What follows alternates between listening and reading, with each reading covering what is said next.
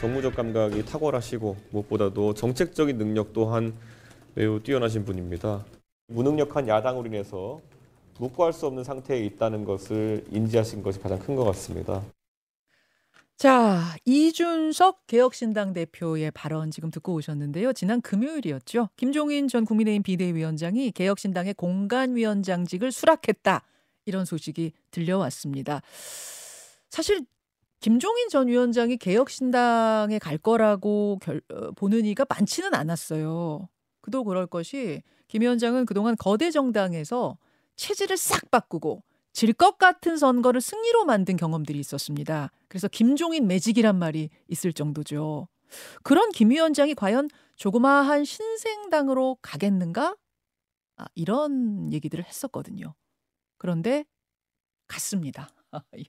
공간위원장직을 수락한 이유 그리고 앞으로의 구상까지 직접 만나보겠습니다. 개혁신당 공간위원장 김종인 위원장 나오셨습니다. 어서 오십시오. 네, 안녕하세요. 네. 아, 위원장님 저는 깜짝 놀랐습니다. 왜 깜짝 놀라요?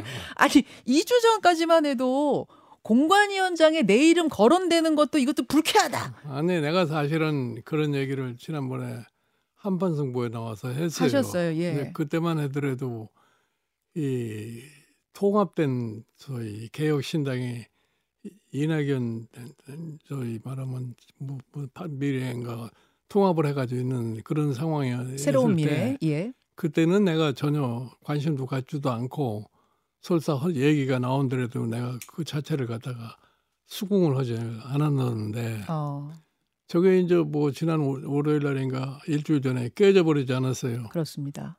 깨져버리고 나서 보니까 지금 남은 게 금태섭, 이준석, 무슨 양향자 그리고 뭐 조응천, 이대훈 이 사람들 것만 남고 예. 이낙연 쪽에 전부 다 갈라져 나가지 않았습니까? 예. 그런데 와서 나서한테 저희 금태섭 씨하고 이준석 대표가 얘기하는 모습을 보니까 굉장히 좀 참담한 생각이 들어요. 참담한 생각이 들어요. 예를 들어서 지금 새로운 정치 세력이 등장을 해야 되겠다고 당을 갖다가 만들었고 예. 나 자신도 사실은 새로운 정치 세력이 다음 총선에서 국회에 진입을 해야만이 우리나라 정치가 정상화될 수 있다고 생각하는 사람이기 때문에 예. 이 자라난 싹이 크지도 못하고 싹 가라앉아 버리는 그런 모습을 본다는 것이 좀 안타깝고 해서 내가 좀 여러 가지 내가 어려움을 겪을지라도 좀 도와줘야 되겠다는 이런 생각이 들어서 내가 수락을 한 겁니다. 22일 날 네. 이준석 대표가 3번을 찾아가서 읍소했다면서요? 뭐 찾아오기는 뭐 3일을 연속해서 3일. 예, 찾아왔고 했지만 내가 그 마지막에 뭐 최종적으로 또 여러 사람들이 나한테 또 젊은 층에서 그런 얘기를 해요. 이제 마지막으로 이 사람들을 좀 도와서 제대로 소생할 수 있도록 좀 힘을 합해주는 것이 현명하지 않겠느냐. 뭐 이런 거 저런 거 생각해서 내 개인의 무슨 생각보다 내 자신을 위한다는 것보다 예. 뭐 그런 측면에서 좀 도와줘야 되겠다. 그래서 내가 수락을 한 겁니다. 아니 뭐 공교롭게도 상황이 이렇게 돌아가다 보니까 이준석 대표가 김종인 위원장을 모셔가기 위해서 일부러 깬 거 아니냐. 약속은 전부터 돼 있었던 거 아니냐. 막 이런 얘기도 있어요. 이른바 기획설. 내가 보기에는 그 괴는 소리고 사실은 내가 늘 얘기를 했지만 저희 이낙연 씨 당과 예. 이준석 당은 처음서부터 합해질 수가 없는 당이었어요. 같이 가기에는 예, 이게 맞지 않는다고 계속 얘기하셨죠. 그래서 내가 사실은 이준석 보고도 그러고 금태섭 씨도 보고도 그렇고 당신의 둘은 합해도 괜찮지만 저쪽은 합할 수가 없단 말이야. 왜 그렇게 보셨어요? 화학적 그러니까 결합이 안 된다고 보셨어요? 이낙연 사실 전 총리가 당을 만들었다는 것은 그 상반대로 정치적인 어떠한 목적이 있어서 만들었을 거 아니에요. 예. 그게 이준석 개혁신당하고는 맞을 수가 없어요. 상충될 수밖에 없는 거지. 그러니까 결국 가서 뭐 일주일도 못 가서 깨질 수밖에 없게 된 거지. 예. 그래서 이낙연 대표와 이준석 대표가 함께 있는 당으로서는 갈 생각이 전혀 없으셨는데. 난 전혀 갈 생각이 없었죠. 예. 깨지고 나서도 바로 수락은 안 하신 거예요? 아, 깨지고 나서 내가 뭐 할 생각을 하지 않았는데 예. 사정을 듣다 보니까 너무나 소위 안타까운 그런 생각이 들어서 그래서 내가 뭐 내 개인적으로 다소 좀 예? 어려움이 있더라도 예. 내가 정말 도와주는 것이 좋겠다 이렇게 생각을 한 겁니다. 예.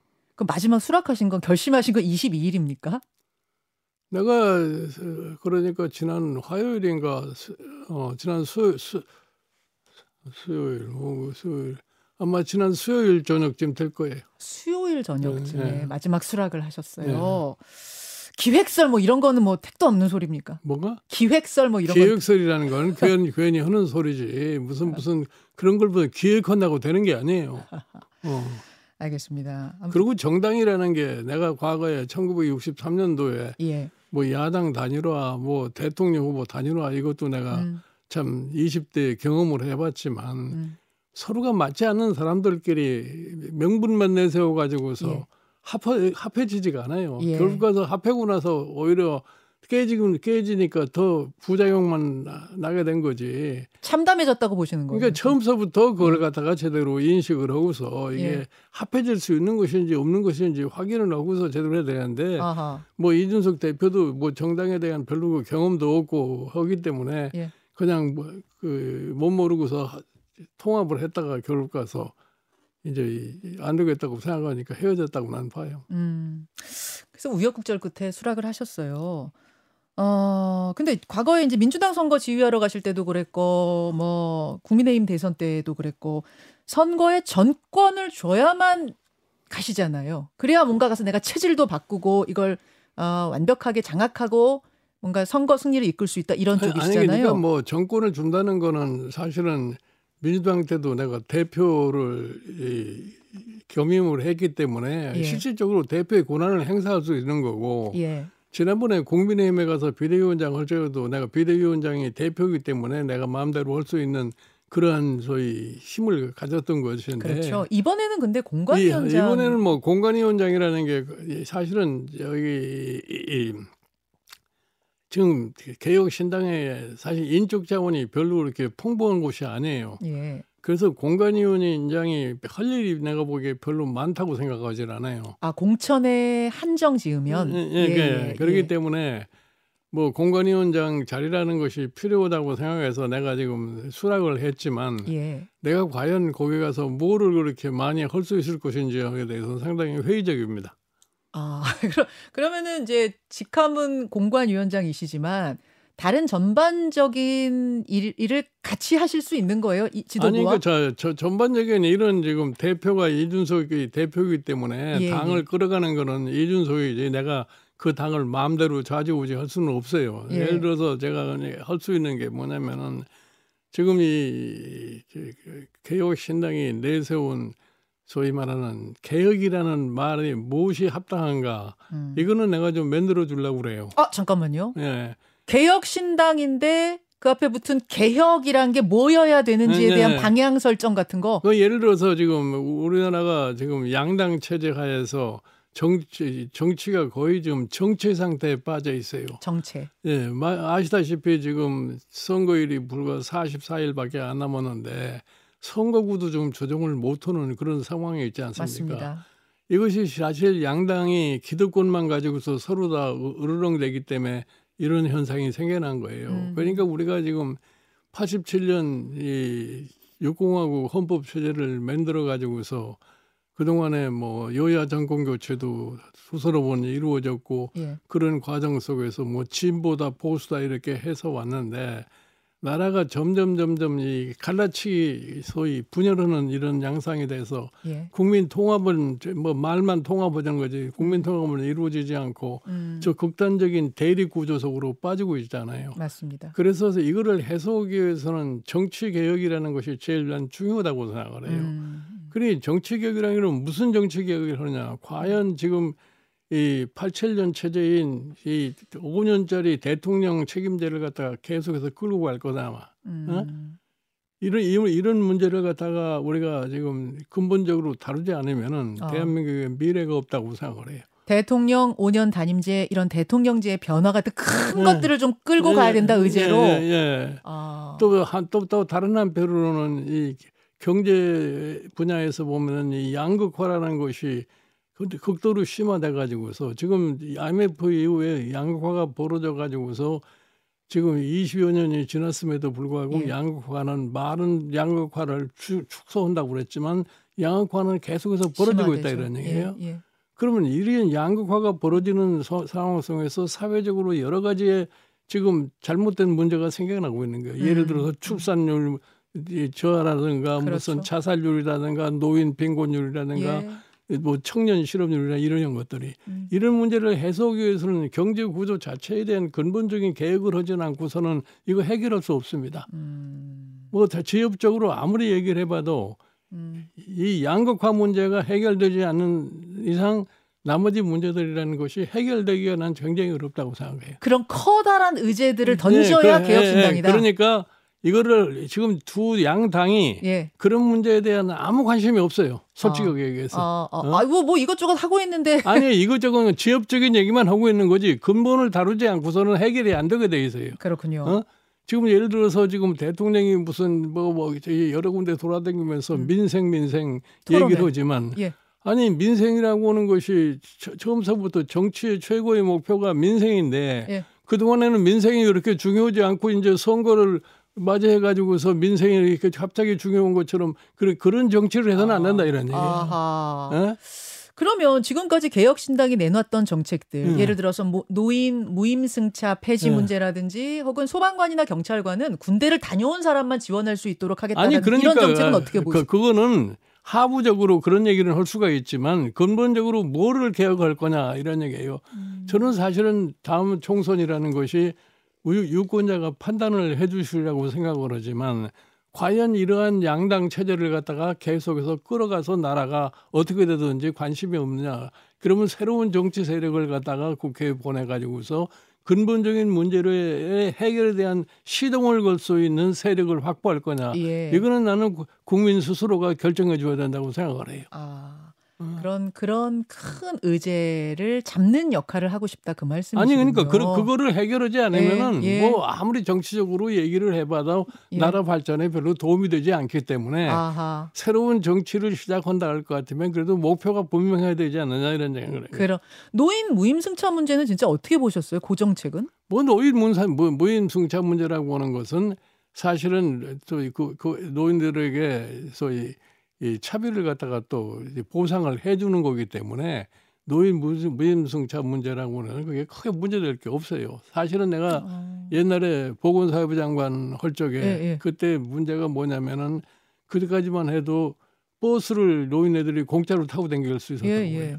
근데 버스 업자들이 더 이상 노인네를 갖다가 무임승차를 못 하겠다고 그래가지고서 이 버스 무임승차제도를 폐지를 하면서 그 당시에도 노인네들이 반발을 많이 했어요. 그래서 그때도 결국은 월 10,000원씩 이 돈으로 현금으로 교통비를 준다고 그래가지고 그 문제를 갖다 다룬 적이 있는데 그래서 그 자체는 내가 왜 크게 문제될 게 없다고 생각해요.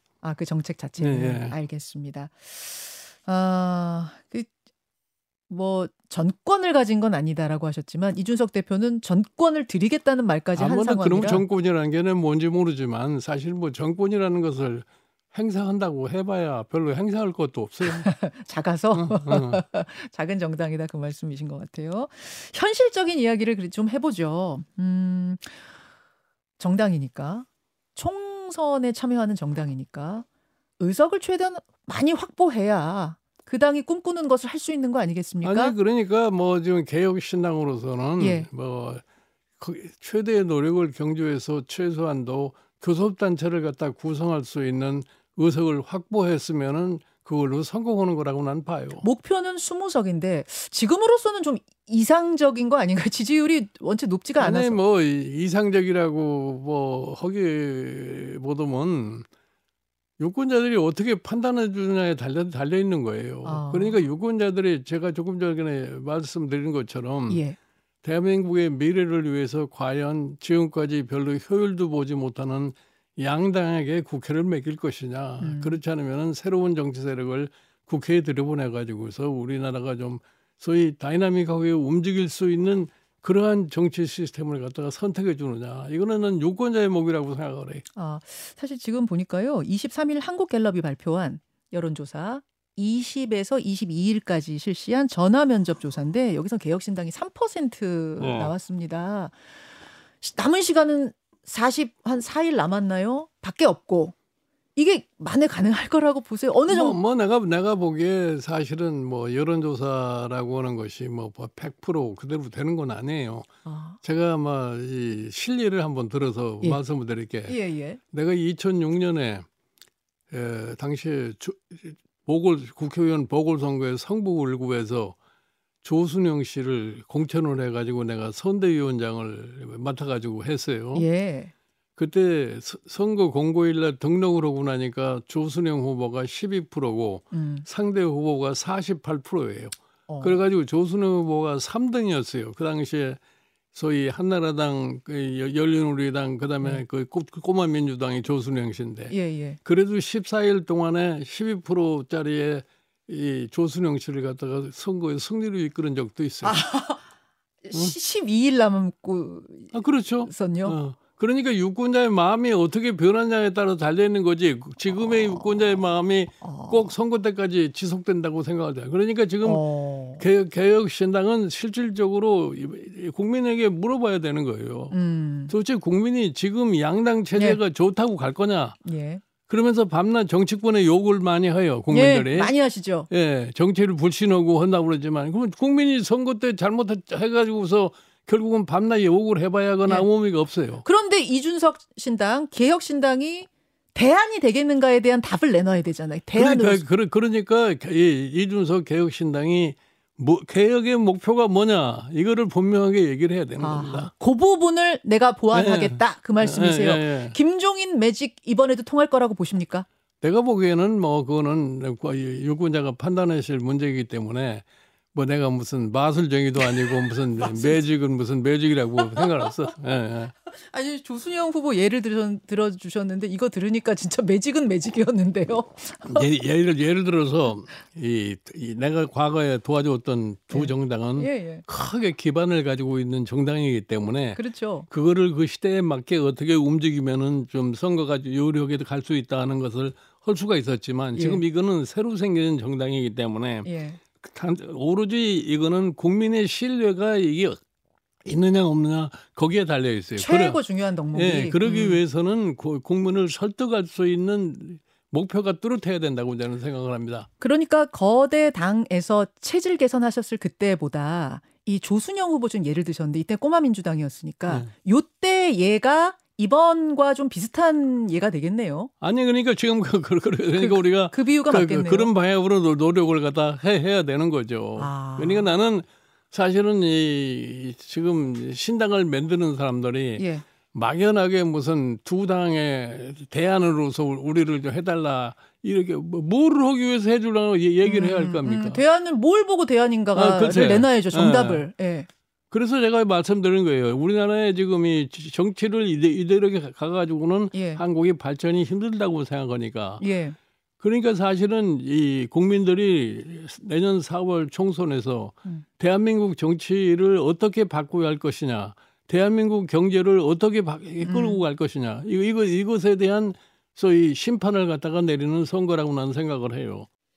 개혁신당 김종인 공관위원장과 함께하고 있습니다. 그러니까 현실적인 이야기를 좀 해보자 하면서 제가 이제 의성 이야기를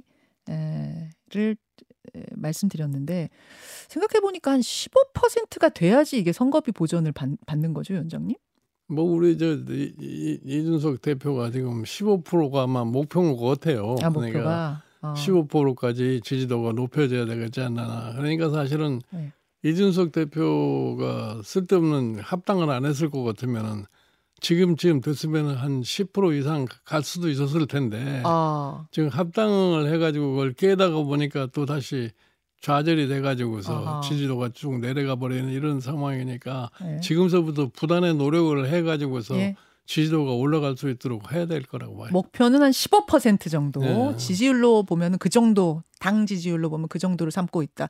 잠깐 얘기가 나와서 좀 셉니다만 합당하는 거 빅텐트 합당하는 거 전혀 모르셨어요, 위원장님도? 난 전혀 몰랐어요, 합당하는 거를. 아, 진짜 끝까지 반대하셨었고. 그렇죠. 내가 보기에 이제 합당을 해서 내가 막 이거 이제 틀려먹었구나 하는 생각을 내가 했던 거예요.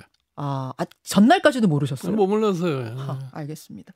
다시 현실적인 이야기로 돌아와서. 그래서 이제 공천을 어떻게 하느냐의 문제인데 가장 관심사는 이준석 대표입니다. 뭐 이준석 대표는 자기 스스로가 어디에 출마하는 것이 가장 적합한가를 갖다가 스스로 선택할 수밖에 없을 거예요. 누가 뭐 어디 가라 이렇게 얘기를 할 수가 없어요.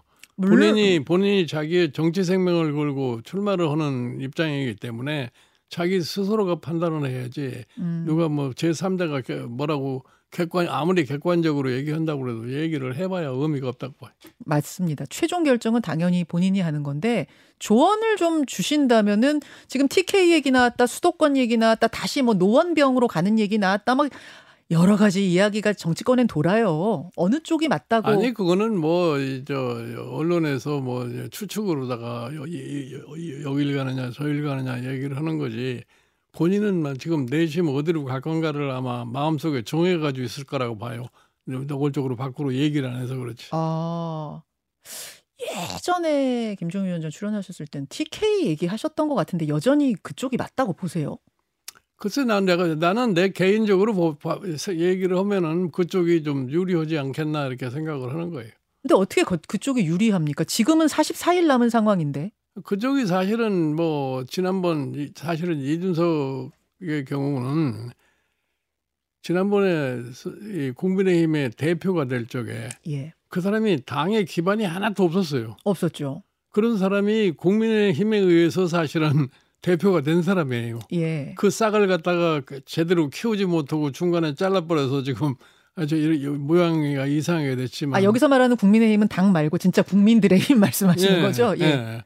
그러니까 역시 이준석이 다시 살아나기 위해서는 국민이 다시 이준석을 갖다가 살릴 수 있는 그런 계기를 만들어주는 것이 내가 보기에는 가장 저희 유리한 쪽이 아닌가 이렇게 봅니다. 국민들의 힘으로 다시 싹을 키워야 된다. 근데 거기가 왜 대구여야지 더 유리해요? 그러니까 거기가 자기 고향도 되고 그리고 이준석이 계속해서 자기는 보수주의자라는 얘기를 많이 하잖아요. 예.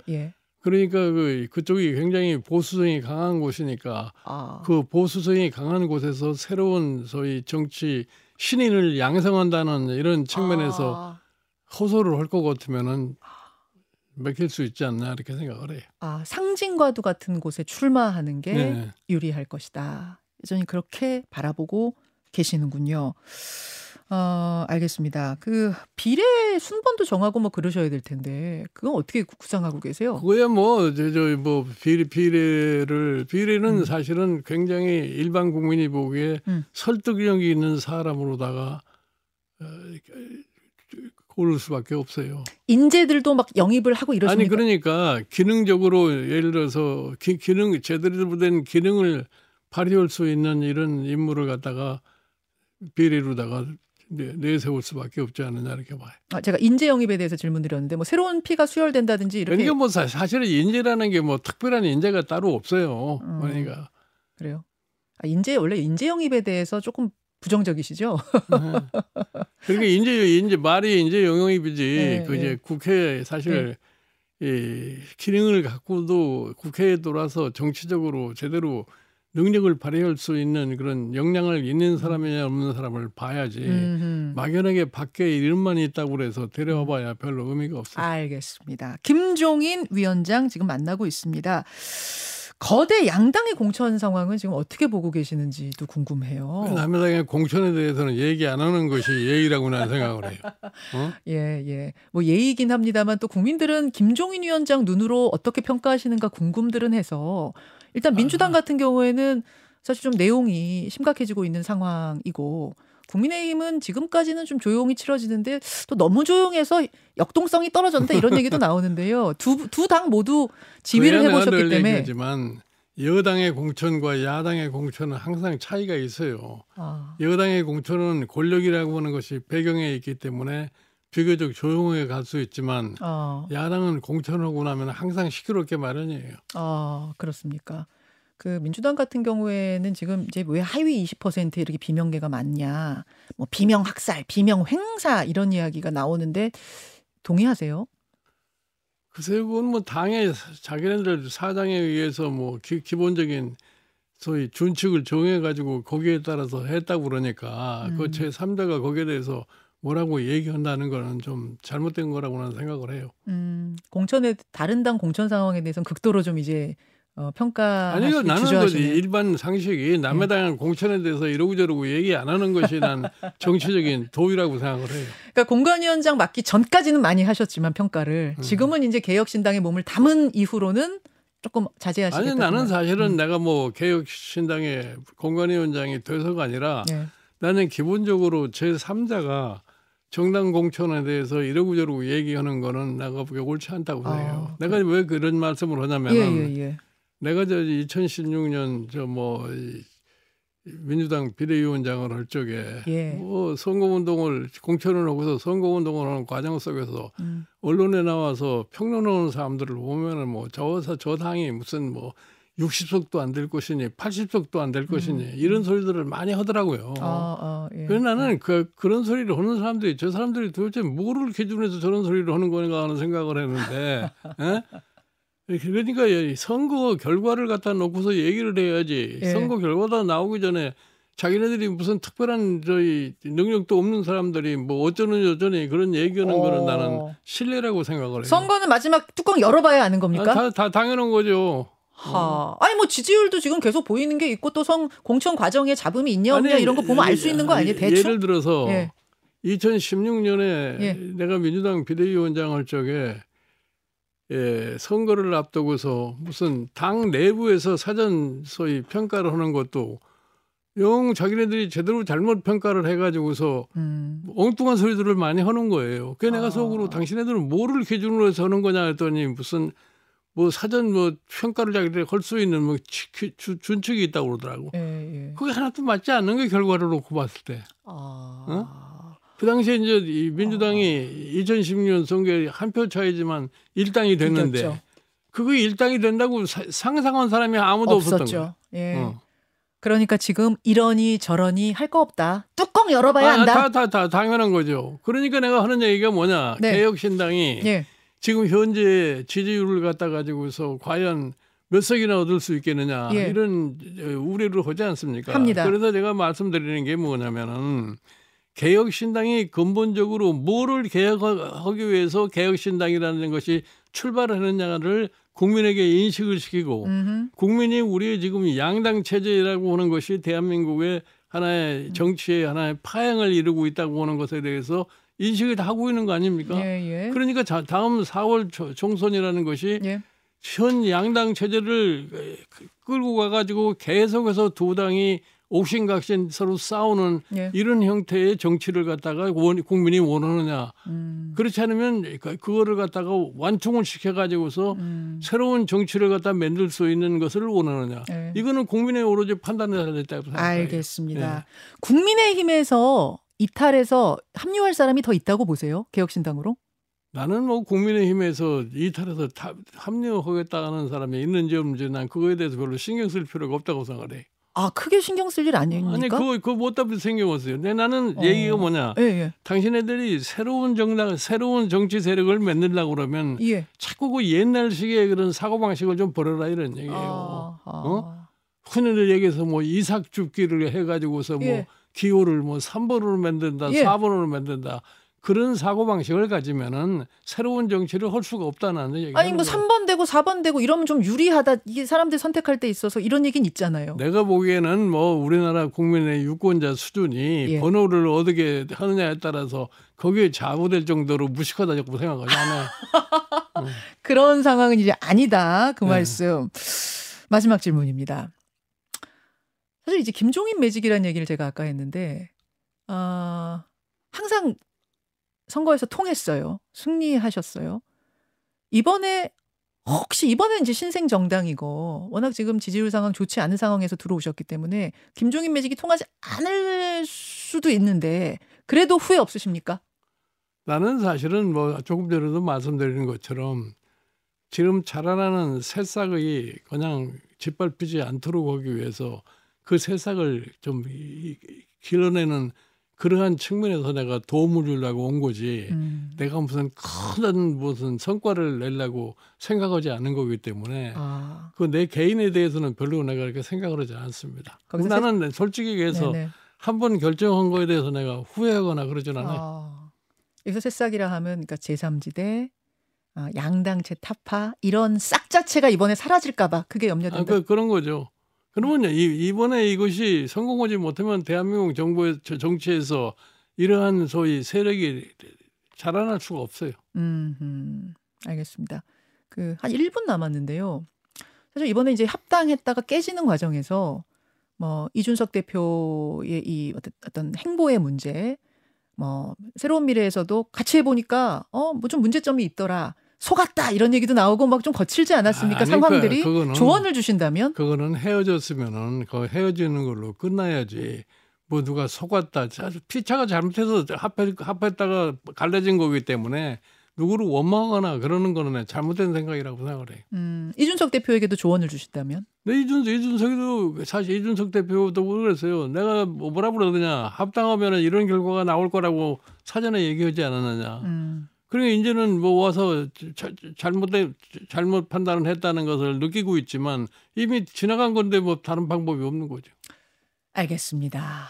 여기까지 오늘 이야기를 나누고 이제 선거전이 더 치열해지면서는 공관위원장으로서 더 모실 일이 있을 것 같습니다. 오늘 인사 나누죠. 고맙습니다. 김현정의 뉴스쇼는 시청자 여러분의 참여를 기다립니다. 구독과 좋아요, 댓글 잊지 않으셨죠? 알림 설정을 해두시면 평일 아침 7시 20분 실시간 라이브도 참여하실 수 있습니다.